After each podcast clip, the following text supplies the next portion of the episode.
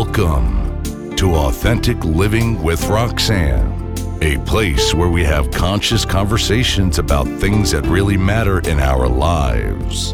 And now, here's your host, Roxanne Derhodge.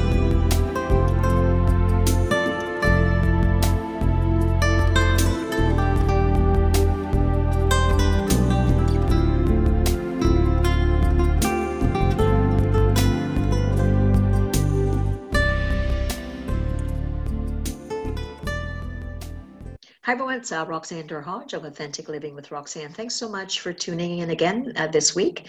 Uh, today I have someone very special that's uh, come to join us today. Her name is Heather Reid. Reid. Hi Heather, how are you? Very well, Roxanne. How are you today? I'm good. I'm good.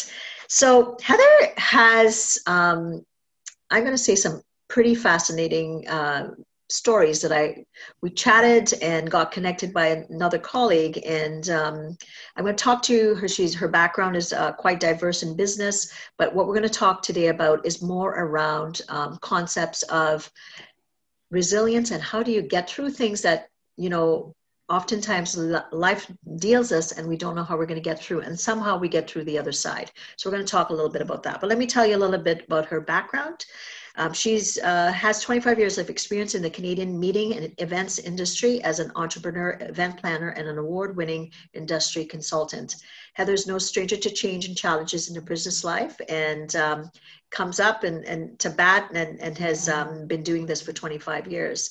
Since 1994, she's owned a full-service event planning agency, and in 2016 founded the award-winning consultancy known as the Planner Protect Inc a company dedicated to addressing the needs for education and consulting for event contract negotiations. She has re- received awards for thought leadership and commitments to events, including a Smart Women in, in Meeting Award, the Innovator category, and the Meetings and Incentive Travel Canada's Hall of Fame Award. Heather is also uh, no stranger to change and challenges, um, not just in her professional life, but personally. She's a survivor of uh, sexual trauma in her youth and mom to two adult ch- children with um, some thought provoking stories of their own. Uh, by candidly sharing these uh, lessons she's learned through her life, Heather hopes to help others with their journey through change and challenges. Now, you've you know obviously started a, a successful business and um, we know what what it is to create a business and to keep it afloat for 25 years. I'm sure there's a lot of things that you've learned about change. So heather let's talk a little bit about how you think of change because i think that would probably kind of help people understand kind of your space. Sure. I, change to me is is something that happens with warning and without warning. Um, i think sometimes we we can see the writing on the wall that change is coming and sometimes we can feel completely blindsided by it. Uh, and uh, and for good and for bad reasons um, change can be a very positive thing but uh, change can also mean um, unpleasantries and uh, misfortune and things like that. So, mm. uh, for me in business for the 25 years, it's interesting. Um, I actually just had a quite a vivid discussion with my family. We were away for a week um, together, and uh, we were talking about how I felt I wasn't as successful a- as an entrepreneur as I would have liked to have been.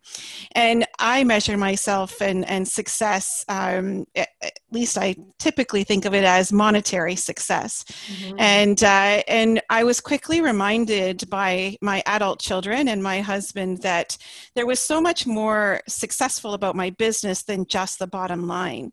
Mm-hmm. Um, and I didn't see the bottom line as being successful because it wasn't, even though revenues were, you know, in the six figures some years, not every year by any means, um, I didn't feel like I saw it in my paycheck or in my take home. But what I was reminded was that I was successful in terms of I was at home with two mm-hmm. children from the day they were born until they, they left the nest to go to post secondary.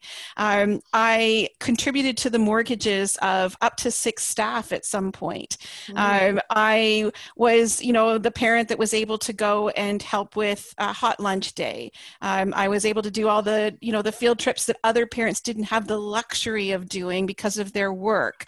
Um, and so there were lots of things that they they defined success for me that I didn't see and I w- had forgotten of. Um, we have tremendous flexibility. My husband went through a period where he was 24 7 at work, mm-hmm. um, and someone had to hold down the fort. And so, uh, change for me is something that I, think it's just been there. And I think it is for every woman um, that is carrying any more than one role at a time, uh, whether it be, you know, strictly mom or strictly, you know, a worker or strictly a, a, sister or a daughter or whatever role. I think we carry so many hats that change is inevitable. Um, and how we handle that, um, I think, is how we uh, view and how we get through life. Um, if we're able to handle change, then we're able to handle what comes at us and to adapt and to uh, um, kind of come out on the other side thinking that was successful, even yeah. though it may not be the you know the normal kind of um, how others define success. And uh, so yeah, yeah, it just uh, change is inevitable good, bad. um, and uh, for me, the entrepreneurial journey has been interesting. Um, it served a purpose when I started out. I can't say that I ever uh, set out to be an entrepreneur. Um, I actually became one because of circumstances like staying at home with little children in the 90s um, and saw it as my only viable option because I needed to stay somehow academically challenged and you know contributing um, and uh, going to work was was not what our option was at that point. So it, i kind of fell in but then really kind of didn't measure it in the way that others did and others saw it. Um, i just kept contributing it to the bottom line. I didn't contribute. I didn't you know have this six figure profit. I didn't have you know these things that we tend to measure success by yeah. Yeah. So no, i would say that for the most part, we all go through change, especially like to your point, I think as women, like myself, you know, like quite young, you know, I waited a little bit uh, later to have my son, but you know, mm-hmm. I was mm-hmm. juggling always. Do you think you grew up thinking about change in that way because i think now i think of change and i think oh i, I like i think i like change but really i don't generally like change you know, there's the changes that i think they're coming and i'm going to get prepped and then there's the other ones just just careen at you and you, and you go whoa uh, I wish I had some time to prep for that. Yeah. Well, I, I think, you know, I, the image just came to my mind about, you know, the story that the frog, that if you put the frog in the, in the, you know regular temperature water um, it stays in and it can cook you know it gets cooked to death. Whereas if you put it into a pot of boiling water it jumps out. And i think that's like change right? Like if you're in the midst of it and change happens around you you acclimate to it you adapt mm-hmm. to it you um, find what might work. You may find things that don't work more often than you find things that will work. Yes. uh, but uh, i think most people become accustomed to change because I don't think there's too much anymore that is absolutely a certainty or that stays rigidly in place permanently. Um, I think we all have to become adept at change. Now, I can say on the flip side, I'm not one that's really comfortable with change. Um, we, we are trying to implement a back of house system for my second business, the Planner Protect. And uh, I hate change. I hate implementing something new. And so, but I think there's places where you have to change um, and where you're more motivated to change than there are in some other aspects. Um, so, it, uh, yeah. So let's now you talked a little bit about um, some challenges in your youth and i yes. i think you know oftentimes you know if i were to meet you and i know you and i have not met in person no. i'm sure we will run into each other i hope so go back to normal but um you know when successful women see other successful women let's say for instance right whether you're on a stage or you're you know running an event or you're you don't think of what they've been through right? Mm-hmm. And you kind of assume, like we do, you know, she looks a certain way, she talks a certain way, she presents herself a certain way. She's probably not been through too much yeah. to speak of anyway, just the normal stuff, right? Yeah. Um, tell you talked a little bit about some trauma in your youth, and I really, you know, with trauma, that's one of the specialties that I, um, in my psychotherapy career, was one of my specialties. And I know how difficult it is um, when you've been through something traumatic. So, just if you wouldn't mind sharing kind of what that process was for you um, because obviously you know your space is so positive and and vibrant and you know like you said you've raised a family and you've ran this business how did you get through that trauma and what kind of things for somebody listening that maybe has been through like trauma um, could could kind of learn from what you did that's a, a great question and, and happy to answer. And I think, Roxanne, one of the things that I've said to you in our lead up to this is that I am not shy of having difficult conversations because I truly, my heart says if some one person can um, have the have the ability to start a candid conversation or a difficult conversation that they need to have, then to me, that's why I speak frankly. So, yeah, I did actually when I was um, probably between the ages of 12 and 16, 17, uh, just before I left for university. Um, I, my mom and dad, we, we had every blessing in the world. We had music lessons, dance lessons, you name it. We had every kind of lesson going. I was very privileged. Um, but I was put in the, um, in a, a, viola lesson um, with a, a, teacher that actually molested his students, and I was an easy target for him. However, I was blessed with the fact that I didn't even know it was happening. Um, and I mean, certainly I look back and, and there was things that, that obviously my psyche was hurt and traumatized by it.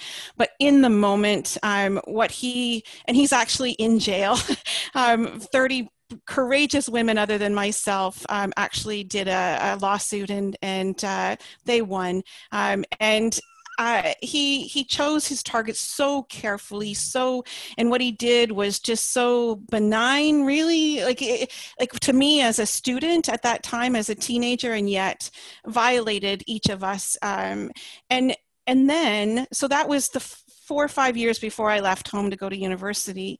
Um, and uh, then in university, um, just the summer after my first, uh, well, actually, I had three years under my belt, changed universities. Um, and my first year in my second university, I had a field supervisor um, that I was raped by.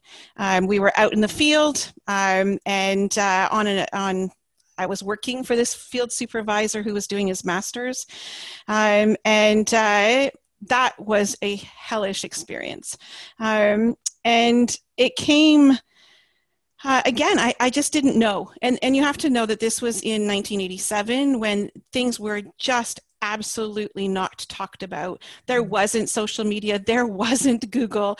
There wasn't a lot of things. I came from a, a privileged narrow tight family that did not have these conversations that just it wasn't part of of my growing up. Um, and that was an incredibly isolating time. I i couldn't i couldn't go home. I couldn't talk to my parents. And it was through the blessing of one one um, very very close friend who was a, uh, studying to be a nurse um, who i confided in.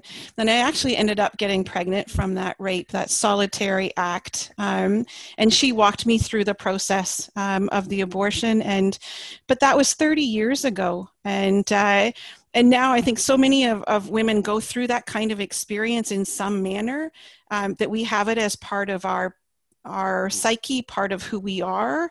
Um, and I think part of it for me is that I want to succeed despite that. I want to, uh, that pushes me, it drives me, it, um, it, I'll show you if that's such a thing. Is that was kind of my response um, uh, when it came time to deal with the after effect of the rape. I mean, there was no counseling. I didn't, you know, I dealt with university um, uh, medicine. Uh, um, department kind of thing as far as the on-site uh, medical staff there was no counseling offered there was just uh, you know um, procedural medical you know um, and it was we were left to ourselves and, and how do you deal with that? And and i think for me it was i just had to kind of just shove it away for quite a long time. And uh, it was probably about 10 uh, well not quite 10 years. It would probably be six or seven before i spoke to anyone other than my husband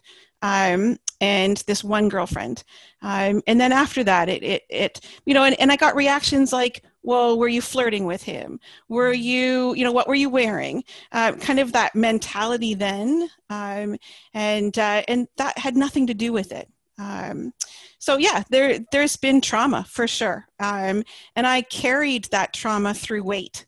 Um, I didn't resort to gambling or drinking or, you know, um, but I did eat how I felt. Uh, and uh, that was certainly evident. That's not something that you can hide, right? It, uh, um, I ate through all of that um, hurt um, and I got to myself to almost close to 400 pounds. Um, and then uh, through the course of, I think, just years of of sharing, years of, um, you know, just realizing that I'm worth it, that it wasn't my fault, that I am not to blame, that um, these things were done to me. They weren't done, you know, uh, they weren't done for me. I, I, I don't mean that in that way, but it, it was, it had nothing to do with me, right? That neither of them. Um, they were chosen um, deliberate things done to me. And the more I worked through that and, and tried to, and the more I parented as well and realized, you know, um, I can't come from a, a, damaged place. I need to do the work. I need to explore. I'm a ferocious reader. Um, I've done a lot of reading of, you know, that self help kind of working through things.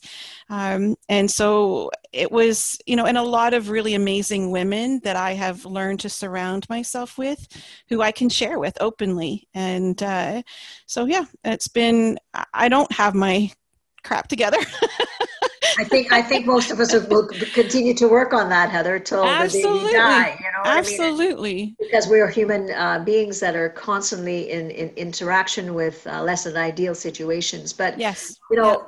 what I what I'm struck by truly is that you know we know the symptoms can be um, you know everything from the sense of depression, anxiety. You talked about eating disorders, which is very normal, addiction, mm-hmm. suicidality, lots of different things. Because to your point, this wasn't a, this wasn't about you. You're a, you're a victim of a circumstance. But what happens, unfortunately, and tell me if this makes sense, is it, you know if you don't get the right supports or you don't like you had a bit of a I'm gonna I'm gonna I got this because I'm not gonna give it up because yeah. this is, was this was about somebody that hurt me. But what happens unfortunately is a psyche sometimes because it becomes the pain has to be stored somewhere. Yes. It gets housed and people internalize it and those messages become bigger and bigger. It's like a bullhorn. I don't know if that makes yeah. sense. Absolutely you have, to, you have to learn what are the steps to turn down that bullhorn because that is not who you are. Someone hurt you and in in allowing that bullhorn to run that you've given away your power yet again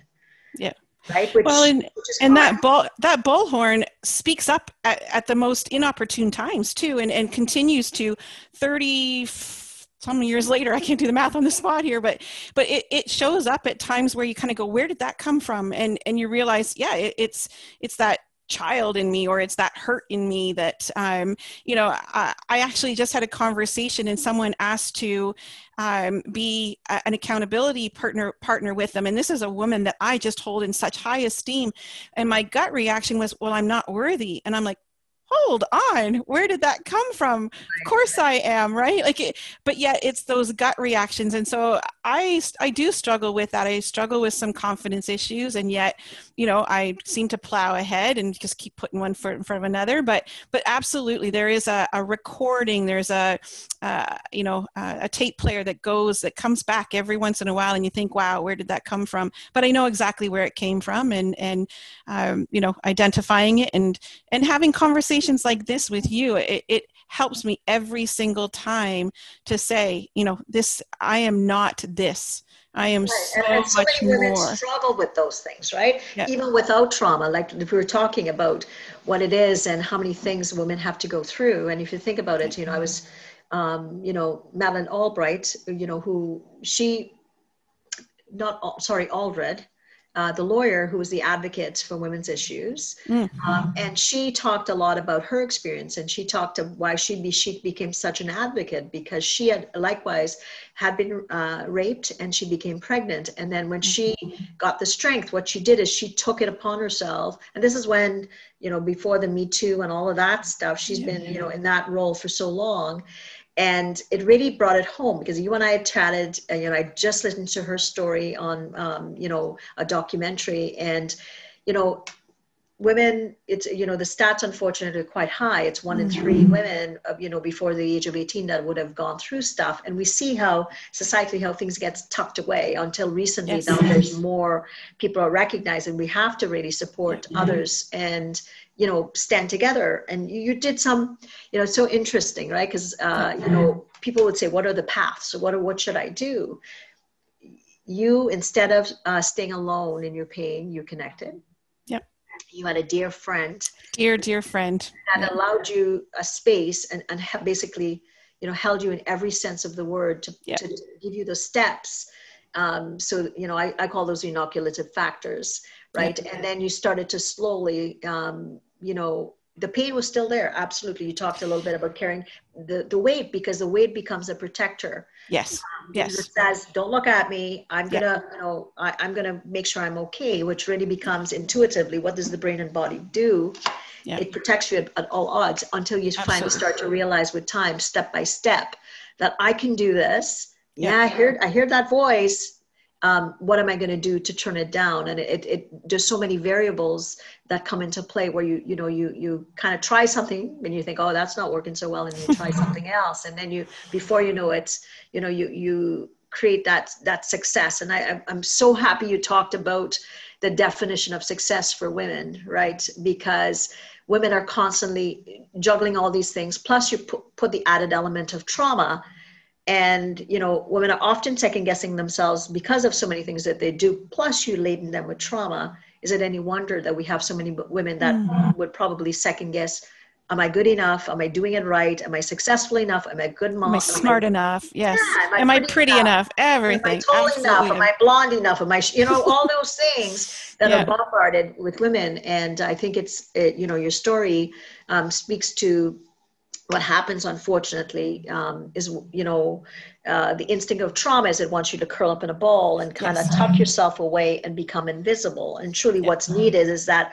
I call it the expansion of saying, Mm, uh, it's not about it's not about me you know it's unfortunate but what can i do about it that that you know that backhand um, perspective that you had that uh, you're not going to take this away from me which is Yeah. this which is the thriver mentality which is clearly Which- what you did Yeah, and, and and it was, and and I was very blessed that I was. I grew up in a household of three girls, um, and my mom and dad told us that we could do anything we wanted, and I already had that instilled in me as far as I can dream big, I can do what I want, and even though it seems like I and I took a big hit, I, those those two things were big hits. Um, actually, it was my very first day of university that. Um, I went to to the first university for music, and it was my viola instructor that very first day who went to measure me for if you know a viola, you play it underneath your chin, and he went to measure me, and he didn't do it like my teacher. And I said, "Well, don't you have to like take off my top and go down in my bra?" And he's like, "What?" And it wasn't until that moment, and then That that I realized that I just went through five, six years of being traumatized that I didn't even know it. Um, and and that was like this I don't know how to like a brick wall that just kind of came trum, crumbling down. It's like what what was that? And yet I was able to kind of tuck it away and you just move on. I mean, I was in my late teens and and and then the the, the next you know um, the the summer of '87 that I would have been uh, almost uh, well I don't know, 64 to 87, uh, whatever it is, right? Like, um, and and so it it just, but then the older I get, um, the more distance you have from it, um, the more that you have time to to process what it was, and you find other things that you're good at. It's not that it's just that period of time. And I was very lucky that I had my husband turned out to be a friend that I started. I became a friend with when I was 12. He knew me before any of this had happened. Um, and so i was able to confide in him and and he was like you can do anything and you're going to do anything you want and you're you know you this is not going to define you and you can have whatever resources you want. Um, and i think you and i talked uh, um, briefly about our daughter our oldest daughter um, in her fourth year of university. Um, horribly we got a phone call uh, you know at 10:30 at night and she was couldn't breathe on the other end of the phone and we're like what's going on? She actually was raped um, uh, on campus, and it was heinous, horrendous, horrendous, horrible, um, and yet it was a it was an opportunity where I was able to say, you know what? There is no shame. You are not going to live in this for a moment. We're going to you know get you every resource possible. And her journey is going to be very different than mine. Because now there are resources. Now we can talk about it. Now we know that it's not about what you wore or what you or maybe maybe we do and maybe we don't. Maybe people some people don't yet. But i knew that it wasn't about her um, and and that we were able to to really help her get the resources. And two three years later she is further along that journey of healing than it took me decades and you know uh, to get to. Um, and it's just a, a different um, it was a an uh, challenging time to watch as a parent when you know that the, the pain that they're going through firsthand and you go oh you know what can i do? But yet i knew what i could do because i'd been there um, been there and and, and not um, sharing with your parents at that time. Yeah, yeah not at all.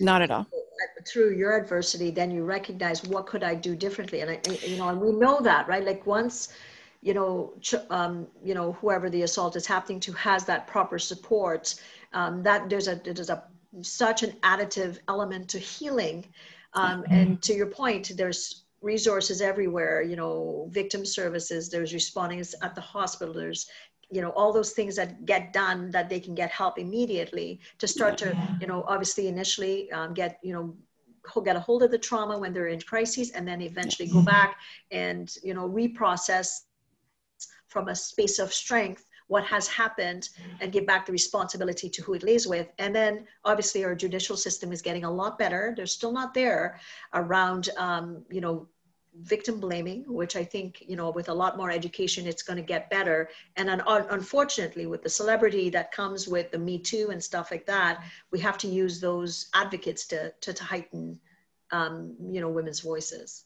We've we've not been involved in, in that much in the in the um, legal aspect because she chose very purposely for herself um, not to um, at this time. And she still has that window of time because we did everything by the book. Uh, but she has chosen at this point not to because it she has to protect herself first at this point. Um, wasn't prepared to go through that.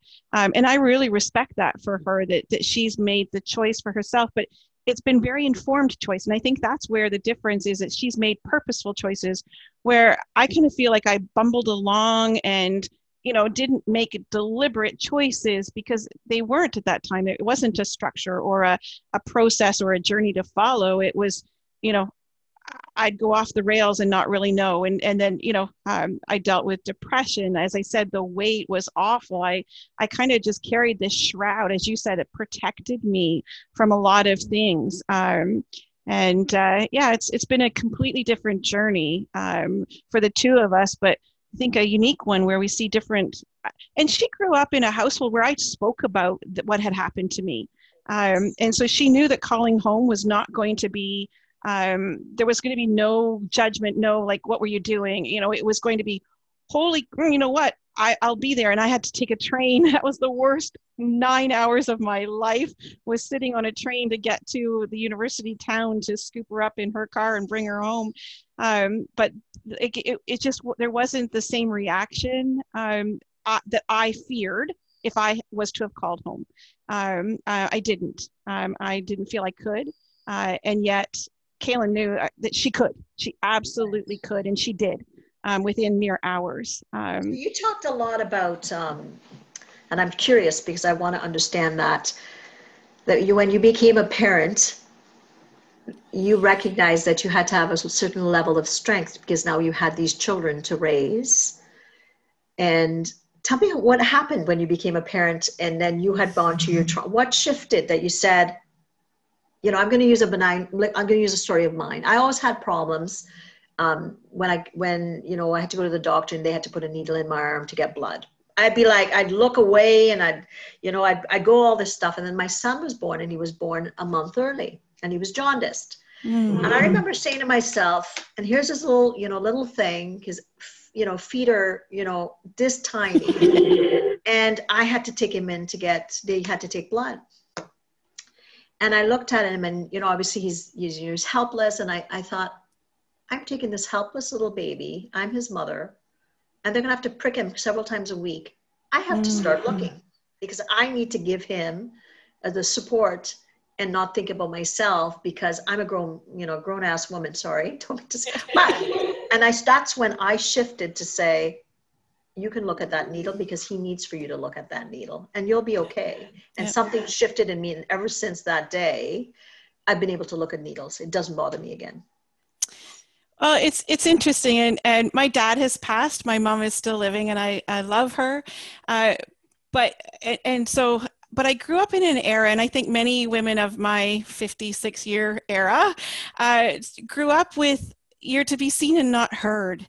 Uh, and uh, you know that we were you didn't talk back. You didn't express your opinion. You you know um, at least that was my experience as the oldest child. Um, and uh, we were as i said we were given every blessing in life and we came from an amazing household amazing community um, but not without you know some issues or if you want to say that.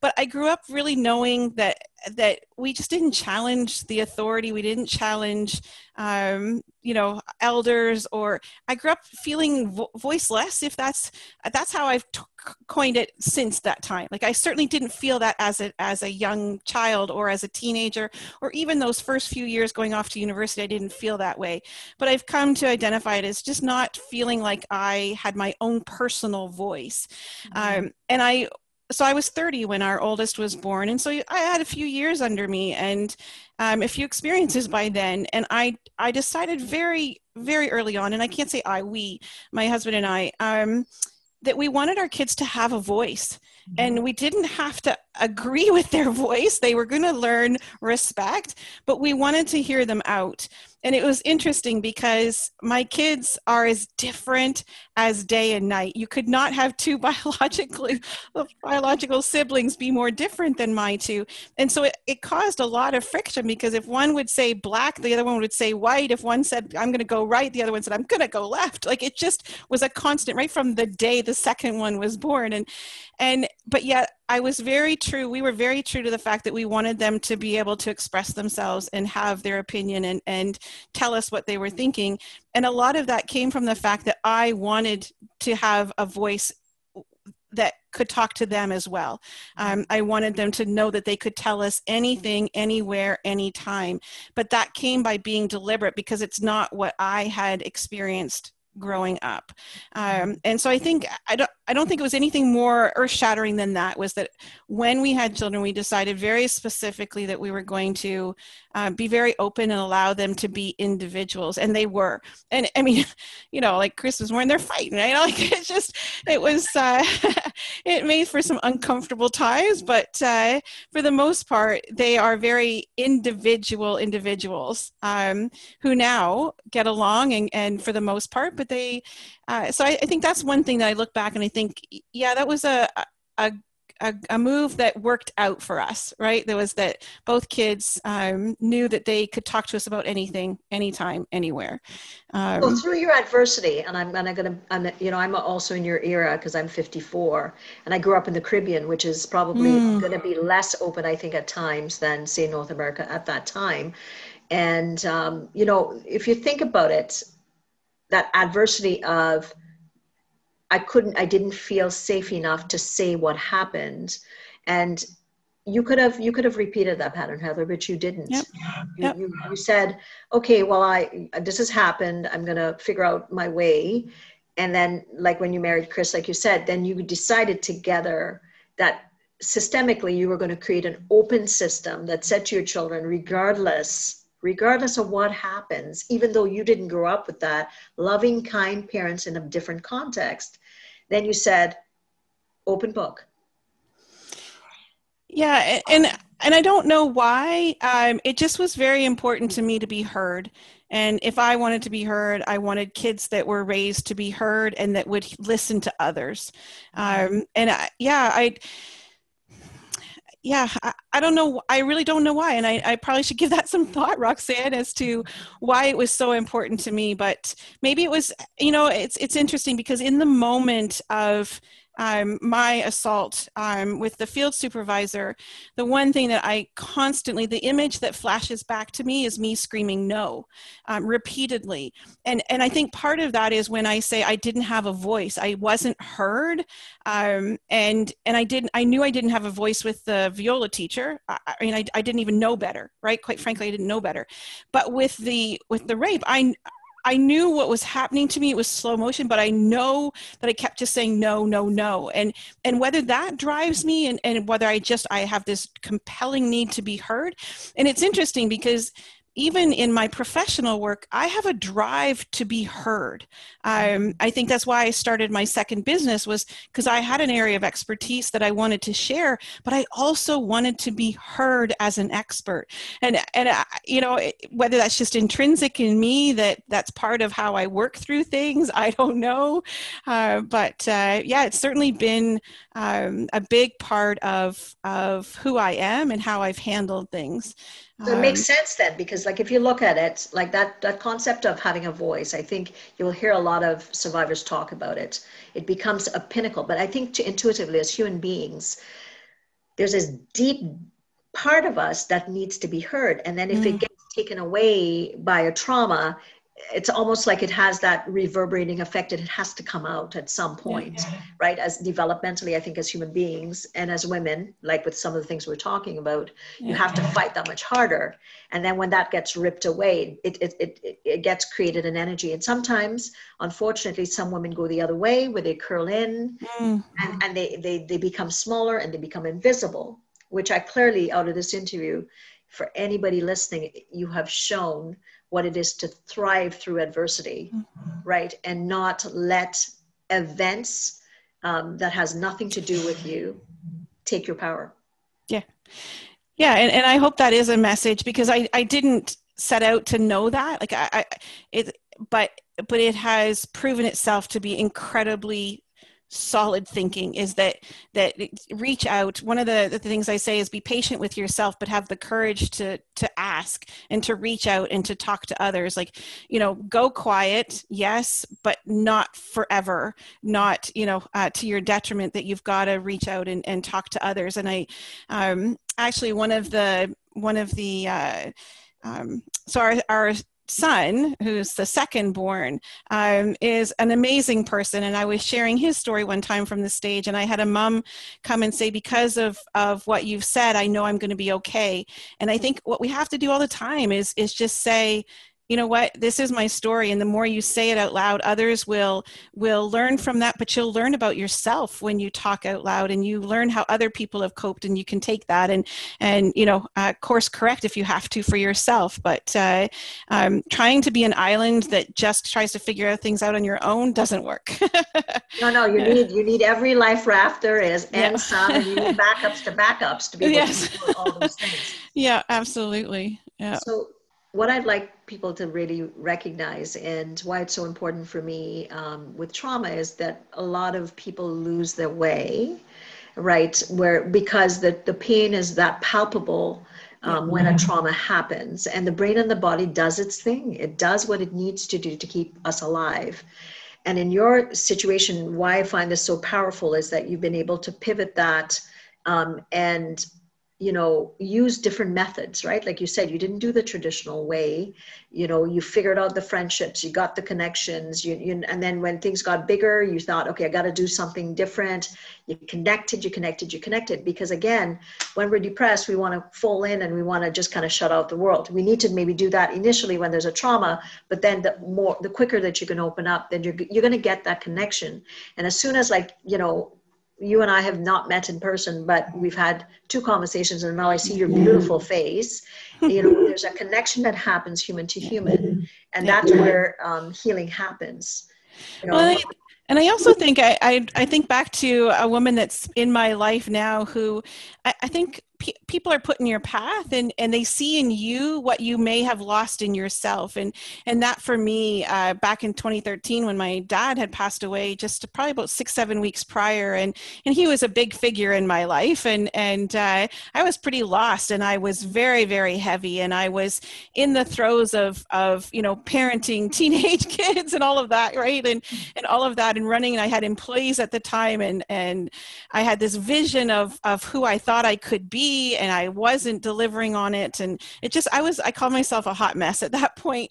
But uh, she saw in me what I didn't see in myself. And I would encourage other people that if you have people that, that say to you, you are this or you are that, or I see you as this, trust them, trust them because you, you don't, you don't, um, you don't uh, buy into yourself if you know like we're we're hardest on ourselves. And and so if you can trust that what someone else sees in you is really real then lean on that and, and invest in that and, and lean into what they're saying and how you are. And if you can't trust yourself or rely on yourself, then rely on someone else. And, and I have to say that at that point, and um, when this woman, you know, saw in me what I could be and what I had lost sight of, um, those people in your life are so, so important. And it doesn't have to be, this lady was a, a business coach actually. Uh, and and didn't know me from anyone else in the room but over time got to know me and then spoke to me in a way that i went oh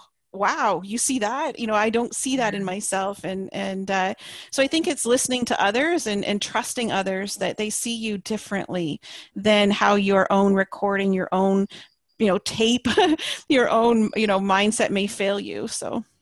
Well, this has been an amazing interview. Thanks so much Aww. for sharing your story um, and for anyone out there that, um, you know, is inspired by this, um, you know, Heather, they might want to, to, chat with you. They might want you to tell your story on stage about um, adversity and change. Um, where is it that people can get a hold of, of you if they want you to do that? Well, first of all, I'd love to just a simple phone call if that's what someone needs, uh, just an ear to listen and to, to uh, share with. Uh, I can be reached through my second business primarily, which is uh, email, which is heather at plannerprotect.ca.